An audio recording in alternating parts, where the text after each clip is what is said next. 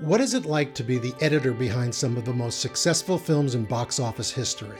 What are the contributions an editor can make to this kind of success? And what's the career path that leads an editor to this enviable position? Hi, I'm film editor Lawrence Jordan of Master the Workflow, a community dedicated to educating people about the world of professional editing. Our course, Feature Film Assistant Editor Immersion, has become the de facto standard for those wishing to learn the real-world workflow of feature film and television editorial.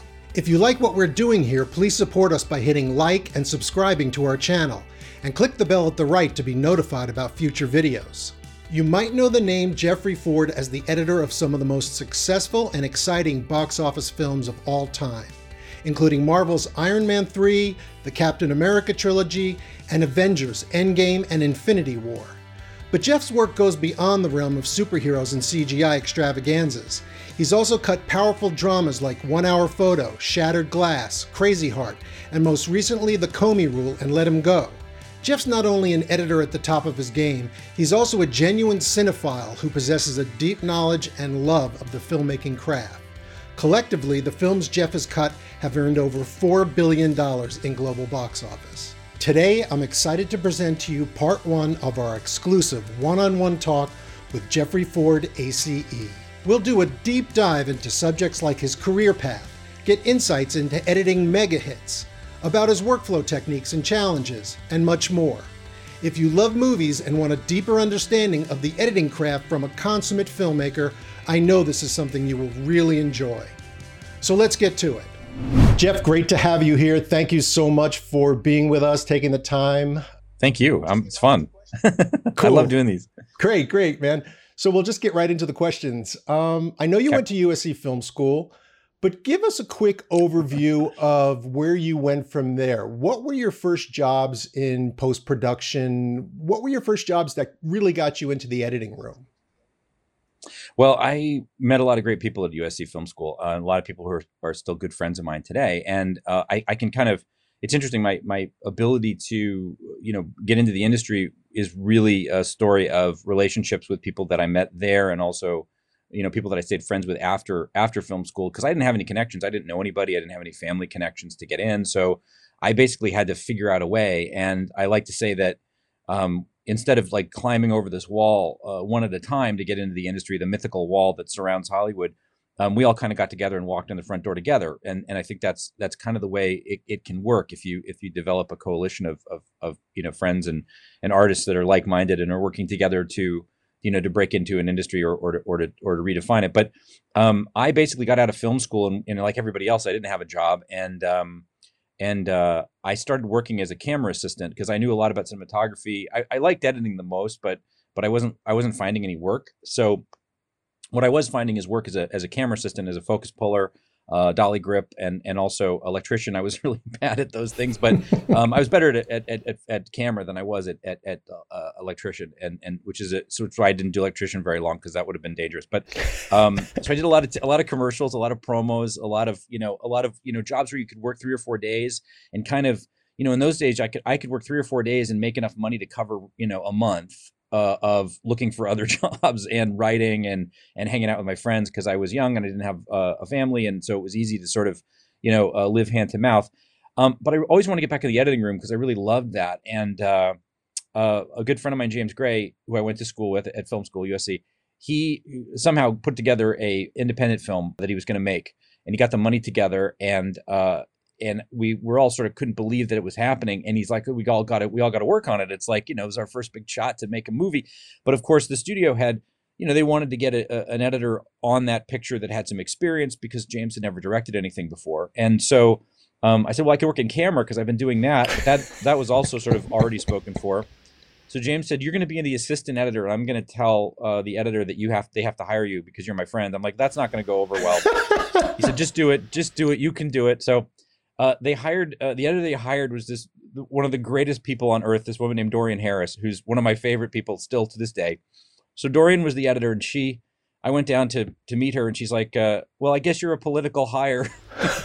And I said, look, um, I, I'll do a good job, I promise. She goes, nah, you'll be fine. Um, just, you know, just do, do, you know, just don't lie, do a good job and, and be, an, be a good person. And that was pretty much it. So I went to New York and I did dailies for, for James uh, on that movie in New York by myself. Dorian and uh, Brian Johnson, who was her first assistant, they stayed in L A, which were, where the movie was going to be cut. This was all shot on film. nineteen ninety-four is a movie called Little Odessa with Tim Roth, Moira Kelly, right. Vanessa Redgrave, and um, absolutely one of the greatest experiences of my life. It was like, you know, New York in a winter. They put me up at Sound One. Uh, never been there before, and I was in a room. Uh, you, you know, the at one point I got you know in trouble because they're like, "Are you a union person working here?" And I'm like, "I don't know," and I wasn't at the time. It was a non-union show. Anyway, we shot in a terrible winter in in, in Brighton Beach, uh, and it was this crazy uh, Russian mob picture. It's a really good movie. James did a great job. I think we shot, you know, two hundred thousand feet of film, which is nothing. And uh, Dorian put it together beautifully. And it was, it was a real fast experience, but that was my first job as an apprentice editor. And uh, I got bumped up to assistant. I got enough hours to get into the union. And, um, and you know, from there I was off and running. And, and in terms of like, I, I had a, a foothold, and one job has sort of led to the next, and, you know, blink, you know, uh, thirty years go by kind of thing. So yeah. I've been really lucky. And, but, but that first, the first, you know, entree, I owe, I'll, I owe everything to James Gray and Dorian Harris, who both, you know, sort of took a chance on, on letting me work for them. And, um, I did my best because I knew it was a, was a, was a, a privilege. Um, and then, you know, when I finished that movie, uh, I got a call a few months later from another film school friend of mine, Tia Nolan, who is an editor working in the business. And, and she had, uh, she was working for Richie Marks on a, on a movie called Things to Do in Denver When You're Dead. And she called me up and she said, "Hey, we need an apprentice right away, 'cause our apprentice just quit." And, uh, and so I'm like, "Really?" And she goes, "Yeah. And when you come down and meet," I'm like, I'm like, "Oh my God, Richie Marks, a, a hero of mine, somebody that I, I literally would like looked up to since, uh, since I understood what it meant to be an editor." I mean, obviously, involved uh, present at the creation of films like, you know, The Godfather Part Two, Apocalypse Now, uh, amazing.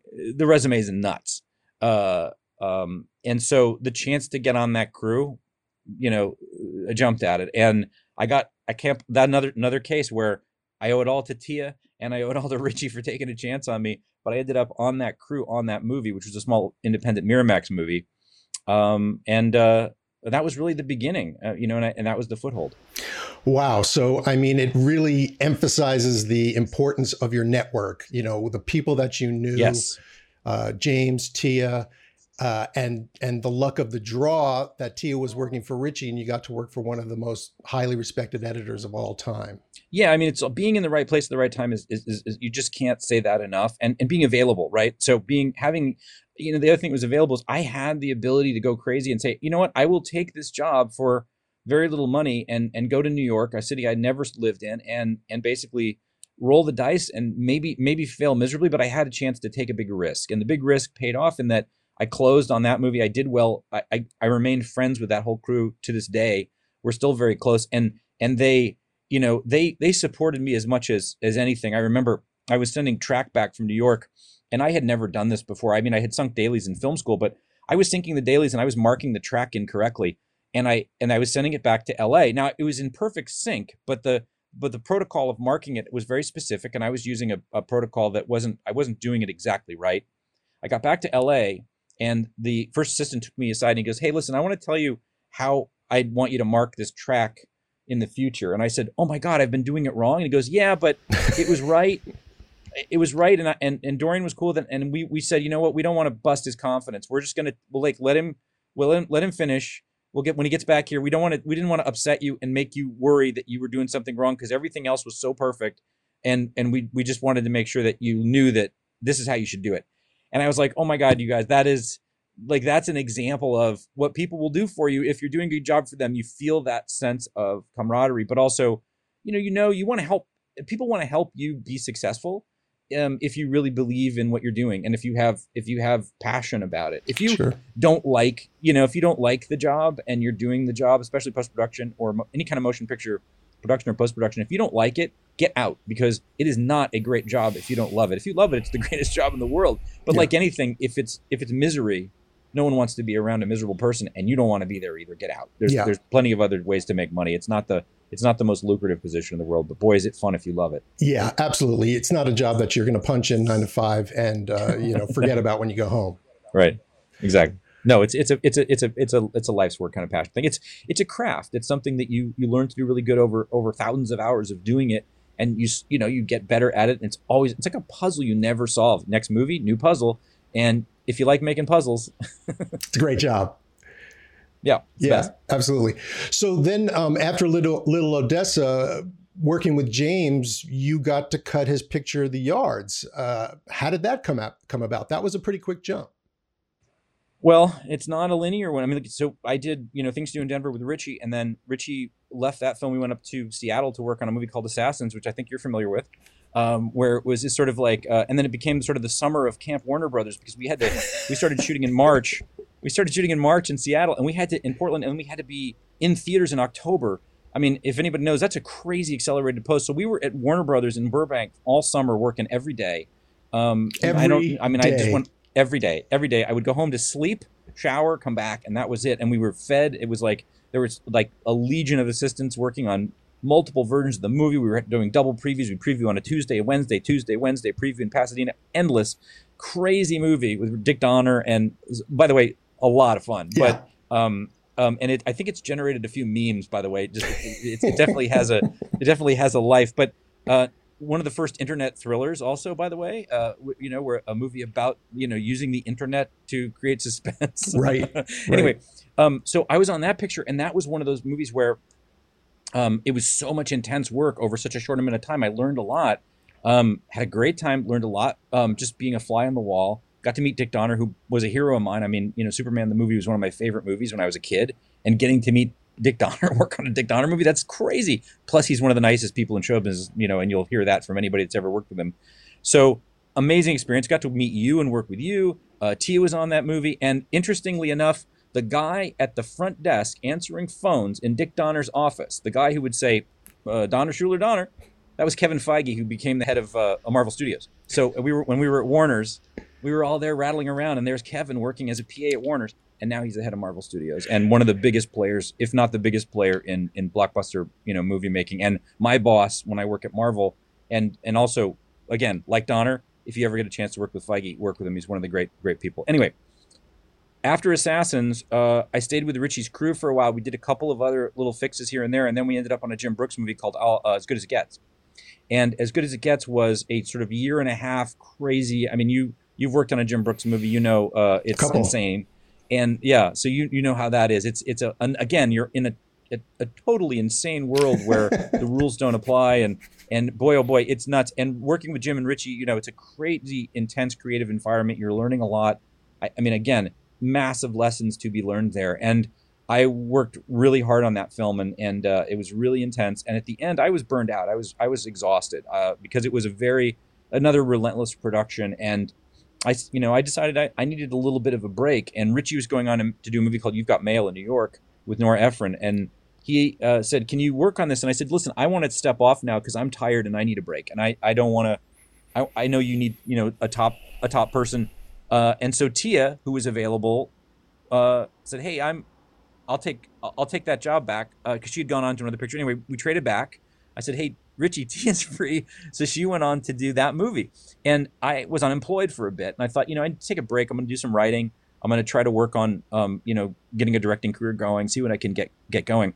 And James called and said, hey, I am really close to getting this script that, that I had been reading and doing notes on, a movie called The Yards. He was getting that ready to go at Miramax. He's like, you got to cut it. And I'm like, they're never going to approve me. I don't have any credits. He's like, well, let's try. So he said, I want Jeff to cut the movie. Uh, Harvey Weinstein, who we all know uh, um, what what he's all about. Well, anyway, back in the day, he was a very powerful dude at Miramax. He ran the company, and his his his, his he was the final final decider. So James called him up and said, hey, I want Jeff to cut the movie. And I said, well, and Harvey said, no, uh, I don't know this guy.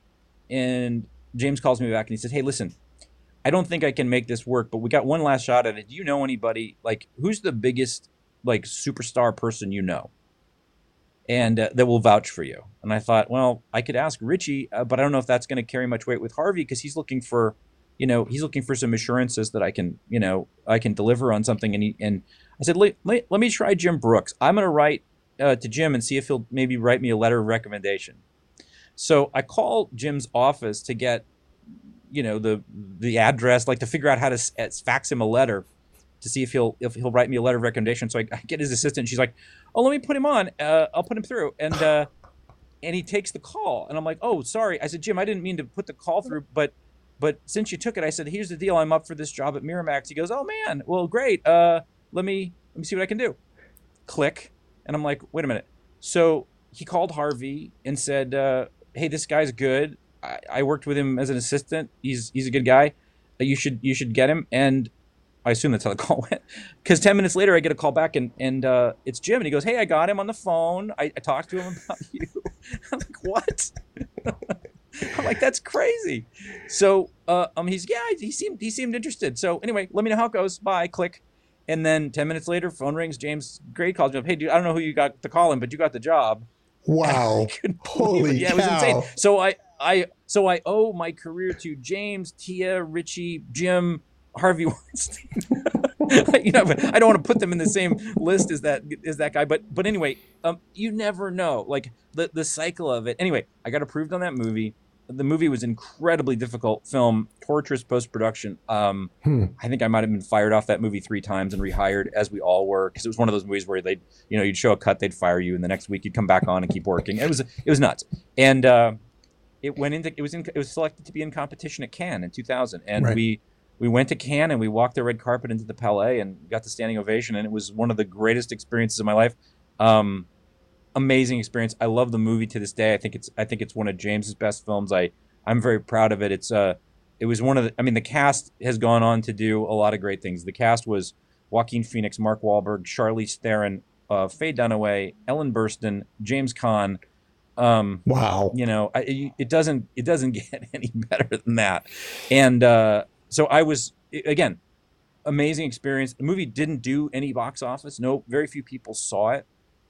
It was shot by Harris Avides, who's one of the great cinematographers, who went on to do a lot of films with David Fincher. Um, incredible uh, talent. I mean, le- again, learned more on that than I can I could possibly express. But it was, it I should not have been on that movie, and uh, it was just I just it was it was fate. I was in the right place at the right time. It was fate, but it was also, you know, a part of it is is. Um, I mean, people. There's a saying, and it's, it's by a coach, and I don't remember who to attribute it to, but it's the saying is, "Luck is the residue of design," and uh, I think that you know you're just pushing right to get somewhere because it's something you love to do because it's your passion.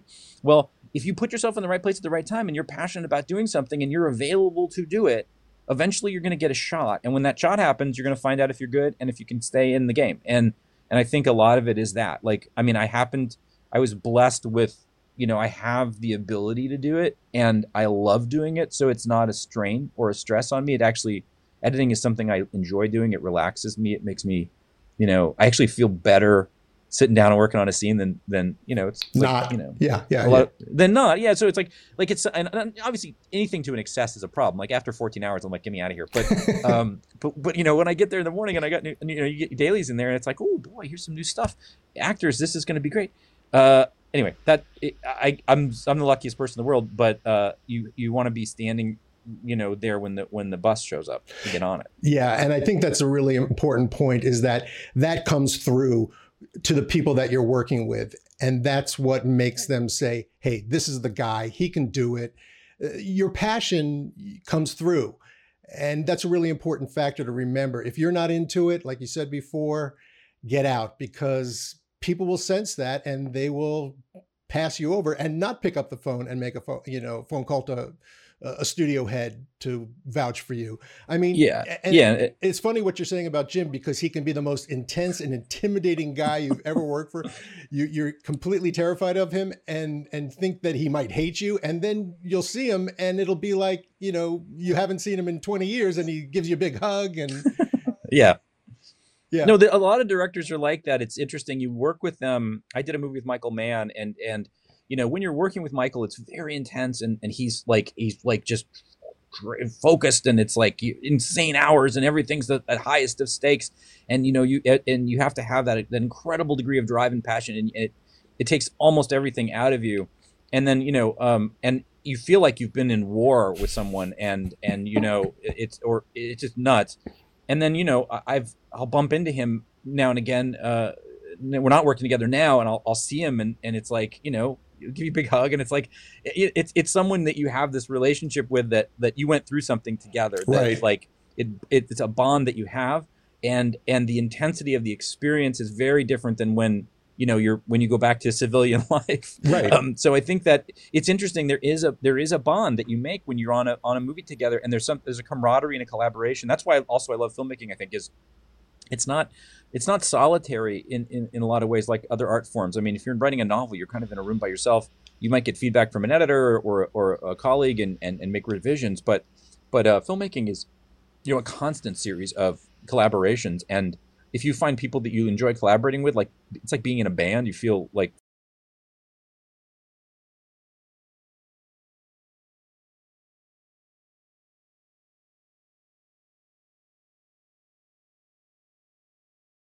why I love working with James Gray or when I love why I love working with the Russo brothers. It's just that I feel like I'm I got I'm in a groove with those people, and we can we can really make something special because together we we we we're greater than the sum of our parts. Nice. Yeah, I that's a great way to explain it. You know, a lot of people have discussed, you know, have described going through a movie like, you know, going to war uh, or being in the circus. Yeah. You know, it's like yeah. you develop these relationships that, you know, if it's a good experience, can last a lifetime. That's a really great story. So you've worked with a variety of highly respected directors on many of their early films. How did you cultivate these relationships? Were they simply projects your your agent found for you? Well, James and I were in film school together, and I met him. Um, uh, we we worked together in film school a bunch on a bunch of different things, and um, we were good friends. I mean, he was was and is remains one of my my good friends, and in, in, uh, he was best man at my wedding. I mean, like he's he's a very close friend. So he was somebody that was a friend and a, and a collaborator, and that's a great that's a great thing to have happen. In the case of, um, you know, and then one thing leads to another. Like when we were cutting The Yards, we used to, uh, James was friends with Mark Romanek, who was a music video director who was preparing a feature film. And Mark would come by and hang out with us because he was getting ready to go into that editing room mode and and, and a production mode. And he wanted to get a sense of it because he had done short short form stuff, but not nothing, you know, long form. And so he would go visit, you know, his friend Fincher, or he'd come visit James, and, and he'd be there. And so I met Mark, and, and I liked him, and and, and ended up work, uh, cutting a movie with him. Um, another great artist, and I met him through through James. And then, um, uh, you know, or for instance, uh, I, I've done uh, several movies with Billy Ray, great screenwriter, and also a very dear friend of mine, one of my closest friends. He was introduced to me by my agent. I had an agent mm-hmm. when I signed on to do the movie. When I did, when I did James's movie, I, I signed with an agency, uh, and and I did it mostly because I felt I needed protection, because I knew Miramax's reputation for being for being a very strange company that had a lot of weird things that went on. And I wanted legal and and and agent representation in negotiating that deal to protect me and to make sure everything was above board. And I didn't want to do it myself because I had no experience. So it was worth it to start a relationship with this agent, Jay Gilbert, who I've been with since I started. And then Jay was able to, you know, as my career went on, you know, I, I found, you know, uh, the picture with Romanek through James. And, and so Jay didn't really bring that to me. But the next movie, Uh, I did a movie called Shattered Glass, and and Billy Ray was a first-time director. He was a screenwriter who was making his debut as a director on a very small movie. But I said to Jay, you know, hey, listen, when you're looking at scripts out there and there's people looking for editors, I want to do something that's, I love politics. I love stuff about insider D C Beltway stuff. I also love journalism. I mean, these are these are the thematic ideas that I'm really into. If any of this crosses your desk, can you let me know? Because I want to chase after one of these. And sure enough, Shattered Glass shows up, which was a story about uh, the New Republic, you know, a, a political magazine in D C And it was about a plagiarism case. Uh, one of their writers had gone off and done a and, and, and fabricated a ton of stories. And it was the story of the editor who who caught him. And Billy wrote this amazing script based on a Vanity Fair article, amazing piece of material, uh, you know, docudrama. And I met Billy and I said, you know, I love this material. He's like, well, what do you think it's about? And I'm like, well, this is what I think it's about. He's like, you're exactly right. Let's. This is perfect. Let's do it. So I did that movie. It wasn't a big movie. It was a small film. But again, I got to work with Billy. Incredible talent. A piece of material I loved. The cast was Hayden Christensen, who had just done Star Wars. He was Anakin Skywalker. And everybody was like, I don't know if he can pull it off. And I'm like, I think he can. You know, but it's it's worth a shot. And he's the guy that got the movie made because he was kind of an up-and-coming star. Peter Sarsgaard, who also hadn't done a ton but was an amazing actor. Uh, Chloe Sevigny, uh, Hank Azaria. I mean, they're just, again, like crazy good cast. Great cast. Like, oh my yeah. God, these people. And Sarsgaard's like the greatest actor of all time. Anyway, Hayden stepped up, delivered a beautiful performance. Uh, and and uh, the movie's really good. And Billy did a great job. Anyway, difficult edit. Um, very, very hard film to to to put together on a shoestring. But learned a lot. And lifelong relationship with Billy. I've done, uh, we did Breach together, which was a movie with Chris Cooper about an F B I agent who was selling secrets to the Russians. And then we just finished a movie called The Comey Rule, which is a four, four hour miniseries for Showtime about James Comey and Donald Trump. So again, it was like a trilogy of Washington Liars or something. But um, it, it's been, it's been, you know, that, that was a great relationship that my agent introduced me to. I'll never be able to thank him for that, because Billy got me, uh, when we worked together on Shattered Glass. Shattered Glass was produced by Tom Cruise and Paula Wagner. Wow. Tom Cruise at the time was auditioning to be in a movie called Collateral with Michael Mann. Michael needed an editor. Tom and Paula liked my work on Shattered Glass. Tom and Paula suggested I go meet with Michael on Collateral. I went down, had an interview with Michael Mann on Collateral. He liked me. We liked each other, but I wasn't the right guy for that job. Um, but we we hit it off, and he remembered me later for Public Enemies. So again, if I hadn't met Billy, my agent hadn't introduced me to Billy, Billy and I, I would have never worked for Paula and Tom at Cruise Wagner. Cruise Wagner never would have introduced me to Michael Mann. I would never have gotten Public Enemies. And Public Enemies introduced me to Paul Rubel, my co-editor on that movie. And Paul was the person who introduced me to the people at Marvel, which started my run at Marvel. So wow. It's all connected to the yeah. people that you work with. And and by the way, I didn't plan any of this. Um, I just had one simple rule, which was don't let anybody down, because uh, they're going to remember uh, you. And, and it doesn't mean you, you have to, every movie has to be a hit, or every movie has to be perfect, or every movie has to be a masterpiece or an Oscar winner. But you, if you do your best and you honor them and you tell the truth and you're a good person, you know, in terms of like, you're, you're trustworthy, they can count on you. Right. You don't let them down. That's it. And if you like the job and you're good at it you, and people can count on you, you're done, man. You can, you can. You're going to have anything you want in this industry. That's the key. Yeah. Uh, is being, being, you know, try to try to be uh, uh, someone that people can depend on. Yeah. And the through line here to me, the theme is it's all about these relationships. And like you yes, say, yes. building trust and working hard and being as good as you can. And, and having some talent doesn't hurt either. So I know you've got that in. True. Uh, and I'll tell you, there there are a lot of people in this industry who are working who aren't great. And, and I, I don't mean that like, I'm just saying that there's, they're good people who work hard and are good at their jobs. Like any industry that you'll find are prized. That's not, if you're good at editing or assisting and people like hanging out with you and you're you're good to be in the room with and you have a good personality and you enjoy it and you have a good energy, you're going to work, because there aren't a lot of those people. Yeah. And there's a lot, there, I mean, you know, and you know, you know, you and I have probably been on crews where you hire someone who's good, but they're not super fun to be around. That's okay. You, you can get through it. Or you have somebody who's really great to be around, but they're not the greatest at their job. That's okay too. But there, the, you know, the, the, when you're competing for the job, you're actually competing against other people, not just for their skill level, but you're competing for their ability to collaborate. Which yeah. is a little different than skill set. You know what I mean? The ability to collaborate means how open are you to ideas? How do you respond when you get an instruction? Um, how do, do you stay late on your own time to, to show that you really, you know, back the project? Not out of a way to just grandstand, but but um, and, and not to be taken advantage of. But but there's a level of commitment that that's present yeah. in people that you want to hire again. That's and that's it. That's what I look for. That's what I look for in an assistant. I look for for somebody who's, you know, man, this person has my back. And they also want to edit someday. They want to move up. They want to work their way up the process. We want to invite people into the industry that are going to make it a better place. And, uh, you know, that means we want to invite people in who will make it more diverse. We want to invite people in who are going to make it more creative. We want to invite people in who are going to tell better stories and, and make better movies. That's, and not that we're sitting there being gatekeepers, but the point is that's, that's, the, those are the people that you, you, uh, you hire again and again, or the people that, you know, have exciting ideas and passion about about keeping this art form going. Yeah, again, it's it's it's just not a regular job. And it, I think most people with any kind of sense of intelligence understand that. But, you know, every once in a while you get a person who's like, hey, it's um, seven thirty. Isn't it time to go home now? And uh, a lot of days it's just not. Well, it's, you know, I also, you can make the analogy. It's a little bit like, you know, baseball or, or pro sports. It's like, you know, there's different levels of, you can go out and play ball, right? You can go play baseball with your friends on Saturday. You can also play minor league ball and or high school, college, minor leagues. Then there's the then there's the big leagues, and things are different. And the level of commitment's higher. Is it the same game? You bet. And do you have fun doing it? You bet. But the level of achievement, commitment, focus, determination, and sacrifice is higher in the big leagues than it is when you're playing little league. So yeah. there's a there's a progression that happens, and as you get good at something, you have a responsibility to, you know, I, you know, it's not a job you go, oh boy, I can't wait till I get to the big money and I can just coast. You never, it never happens. There's no big money. There's no coasting. You're going to keep working. You know, the the job is the job is the reward. Um, yeah. And and you have to you have to be very careful about a work life balance, because it's addictive in terms of fun. If you're really enjoying it, you can you can end up losing those hours. But it's it's it's hard work. And uh, it requires a commitment.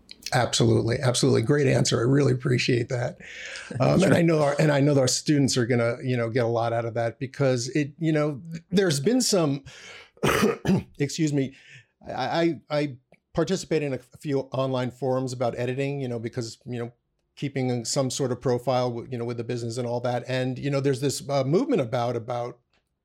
you know, demanding a forty-five hour work week and things like that, and I'm just. While admirable and understandable, on the other hand, um, there's a certain amount of unreality in, in that kind of organized demand for that thing. Every job is going to be different. Yes, you are going to have some right. jobs that are going to have normal hours. I mean, for whatever reason. But again, when you're playing in the big leagues, uh, there's a lot on the line for these people. I mean, what was the budget on, you know, some of these Marvel films? Two, three hundred million dollars. There's a lot of pressure, mm-hmm. and people expect there is a, you to perform. Yes, oh for sure. And I think, I mean, one of those, one of the things about that is, you know, deadlines are always present in in whatever you're doing. I mean, you just there's just no there's very few jobs where you have where there isn't some sort of deadline involved. And you have to be aware that at some point you might have to dig deep and and and put in some extra hours. I think the idea that um, that you can keep accelerating the editing process to the point of where it's it just, you know, it can happen. It has to happen fast. It seems like it has to always happen faster and faster and faster. You can do that. But I think a lot of people have learned that you do that at the detriment of the, of the project itself. In other words, sure. if somebody's working... You know, if you're working fourteen hours a day, um, your decisions in, in, in the, you know, those last few hours are not going to be as sharp as, at least for me, are going to be as sharp as the ones that you made in the morning. And if you have, if you have, like, for instance, one of the things that I do, I try not to work crazy long days. And if I do work them, I make sure that the work that I'm doing later in the day isn't as critical in terms of decision making for aesthetic or performance reasons as the ones I make in the morning. Because I'm a, I'm a lot more uh, clear about choices in the morning. And then I always want to look at it the next day and make sure that I made good choices. But the other thing that I find that's important is um, I take breaks during the day. Uh, I, you know, I do uh, just something that I found is helpful to me is uh, I do transcendental meditation, which is just a way to sort of take a little bit of time twice a day to, to really just stop the the income the incoming you know yeah. information for yeah. a second yeah. and that's where the ideas come. You know also it's it's about keeping your creativity alive, because you know filmmaking is a very creative process. You have to have ideas, and those ideas don't come from nowhere. They come from you know deep in your you know in the in in, in your con- subconscious, and and that is, if you never shut the noise off, you can't make room to listen you know with clarity. So I feel like overwork causes its own problems, and an artist or a, a craftsperson knows how much work they can do safely. And obviously that's the other issue. If you're exhausted and you can't drive home, something's wrong. I mean, that's too much. Yeah. So gets dangerous. Those kind of those, yeah, those limits you have to be able to set for yourself. And any, any producer or director worth their salt will know that you're doing that in the best. You're, you're saying, I need to, t- I need to stop now and rest. That's not just for you. It's, It's for the good of the project, because you, the project's you. I mean, there's yeah. no, there's no, you know, the the movie is this is sort of this collective of all of our energies coming together to make this thing that's that's going to be we're going to share with the world. Um, so if any one of us is is dysfunctional, that the movie's going to suffer. So yeah, it, I think that balance is critical. And um, but but that but that said, I think you you know you make a good point, which is, you know, anything worthwhile is going to be it's going to be challenging. Who wants to do something that's eat? I mean. I never looked at this as like, it's like, I never looked at it as a job. Right. Um, it is, obviously. And I, I'm not being, I'm not being glib. I mean, I understand it's a job and I make a good living and I'm very lucky to be doing it and getting paid for it. That's, I no illusions about that. I, I thank my lucky stars every day. I have enormous gratitude for that. But, um, if I didn't have any, if I had some free time, I'd probably be doing the same thing. Exactly. I mean, that's what I'm doing. I mean, I'm not working yeah. on a film. I'm making my own little films, I guess you could call them. They're we inter- were, but I'm editing every yeah, day we, and I'm shooting every day. And it's, it's crazy. Like, this is my time yeah. off. We were in a we were in a very late night D I session one time, and, and one of the producers goes, "Okay, we're gonna go around the room, everybody, and everybody's gonna tell us what your dream job is, what you would do if you won a billion dollars in the lottery." And they went around the whole room, and someone wanted to open an orphanage, and someone wanted to like you know um you know uh, be a painter, and someone wanted to live in Hawaii, and it got to me, and I'm like, "I'm doing it, I'm here. I don't know what Beautiful. I don't have the billion dollars, but I'm I'm doing what I'm doing." I would be here, probably not at three o'clock in the morning in a D I, but yeah, I know. That's great. I love it. So being that every director has a different filmmaking style and working style and personality, ha- right. how do you find the rhythm for successfully working with each one? Is there a secret to your style that makes you so adaptable to so many different personalities? Well, the, the, the one of the most important things, and if you have the luxury to do this, and not always do you have that luxury, but it's pick the project. And, you know, I can't tell you how many movies I said no to in my career that ended up being disasters. And I'm, I could smell it. And I was like, I'm not going there. If you have a bad script and you, you know, you're offered that job, you might not want to take it. If, if it's, if it feels like a train wreck and you're like, this is going to be a year of my life and it's going to be this, I don't want to do this. And if you can smell that and, and know that that's not for you, I, I've always said to people, try to make the movies you want to make. In other words, if you could make a movie, if you movies you want to, you love, like, so for instance, if you talk to directors about movies they love, if it's the same movies that you love, you might be, that might be a good fit for you. And that's what I do with directors. We talk about movies we love. So when I was going to work with the Russo brothers on Winter Soldier, which was the second Captain America movie, I was in the middle of doing, I was finishing, I think I was finishing Iron Man three, and Marvel said, "Hey, these guys want to meet with you. Uh, and uh, they're going to do this movie." And I knew uh, the story was going to be a, a take on the a seventies paranoid thriller, but with Captain America. And I'm like, I so badly want to do this movie, literally my favorite genre. So I met with them. We had a great interview, but I said, before I say yes, you guys, we have to go to dinner. And I said, I'll go anytime you guys are available anywhere, but I have to, we have to go to dinner and, and, and make sure that this is going to work. Mm-hmm. Because I didn't want to do that movie if I didn't like them, because uh, it was going to be a lot of work. And I, I, and the interview was, it was, It was a regular sort of stale interview, and I couldn't tell if it was real. So we went to dinner, and uh, and you know, you can tell, you know, what are they ordering? Um, what are they? What do they drink? um, how what's their sense of humor like? Can you have a conversation? Do you feel relaxed with them? And then we started talking about movies. I said, let me just start by asking you guys some of the movies that have influenced the plan for this one, because this is going to be a seventies paranoid thriller. Can you tell me, like? I said, I'm going to put aside Three Days of the Condor because I can see the relationship between that movie and what you guys want to do with this. But tell me, give me a couple of other options of films that stylistically will influence this. And they go, well, we were really leaning heavily towards The Conversation, a movie with Gene Hackman, Francis Coppola movie from nineteen seventy-four. I said, okay, stop. I'm in. Let's get another round of drinks. We're doing this movie. We're doing it right now. I am. I'm in. I will work for free. I don't give a shit. This is the greatest thing I've ever heard. And literally, it picked my favorite movie of all time. And I'm like, okay, we're we're going. And all of a sudden, I'm like, okay, if if if I am having a great time with these guys at dinner, and we're talking about our favorite movies, and they're all lining up, how hard is this going to be uh, to cut this thing? And you know what? It was like butter. I mean, I, I got to tell you, it was one of the most creatively fun experiences I've ever had working with directors was that movie. And uh, it was a big budget, high risk, crazy idea, because the you know they took that character in a direction nobody expected them to take him, and they re- they remapped that that character utterly, and they did it.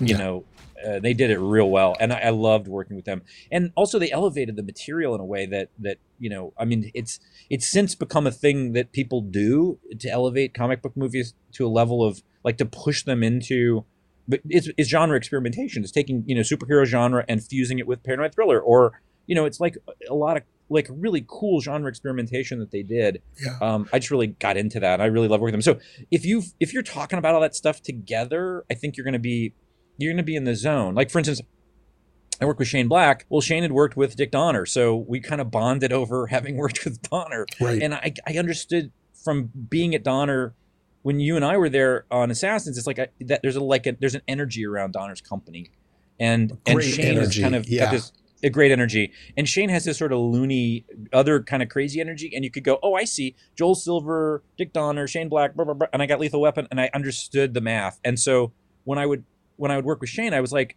I'm working with somebody who like made one of my favorite movies. So again, I'm like, I'm cool. I mean, it, even though, you know, Shane has a crazy approach to things, it always leads to these really eccentric and awesome ideas. So I loved working with him. So, and, and he's somebody who's, he and I are very different types of people. I mean, w- there couldn't be two different people on earth, but I, but I adored working with him. And it's, it's interesting how, uh, same with Joe Johnston, like, you know, on Cap, the first Cap movie, Joe was one of my heroes as a kid because he drew freaking the TIE fighters and the Millennium Falcon. I mean, he he drew Star Wars. He was like the artist who created all those images and right. created Yoda and like he like, you know, the visual design of it.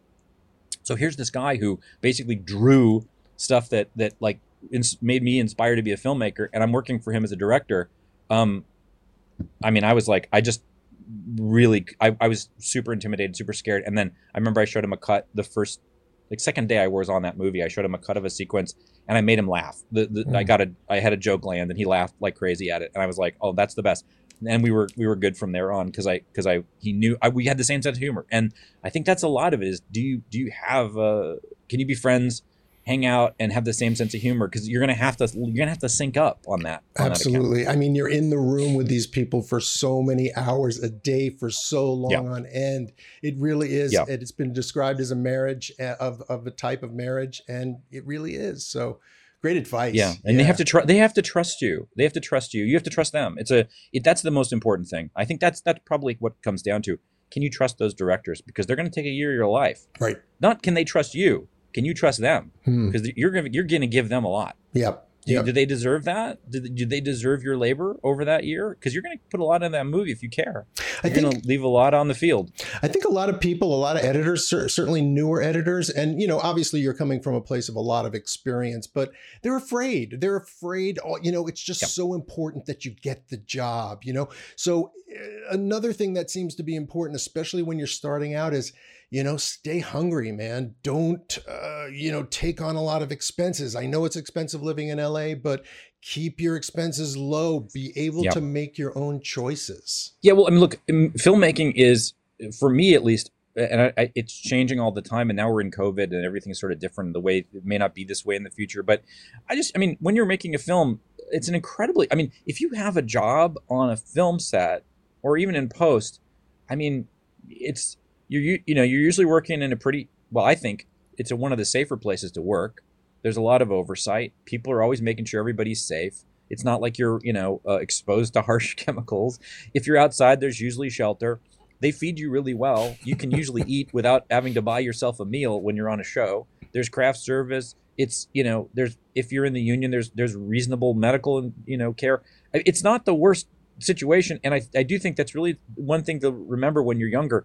You know, um, you, you want to have a work-life balance, but at the same time, you know, being available, having the arranging your financial situation so that you aren't forced into uh, um, taking a, a, any given job so you can be available for the ones that you really want.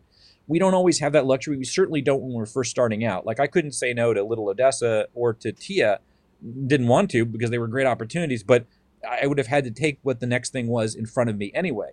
But one of those cases for me was working with Billy on Shattered Glass was I needed a job at that point. I was at a point where, you know, I was, I hadn't worked in a while. Yeah. Financially, I needed work. I couldn't, I could, I couldn't sit one out. The right one happened to come along, but uh, you know, you're always going to have to make that, that choice. But I do think it's important to be, to be available and to be looking and, and paying attention to what's being made. Like if you see something that's being made by somebody that you really want to work on, go for it, try it. You might not get it, but be respectful, contact them, ask them if they can work on it.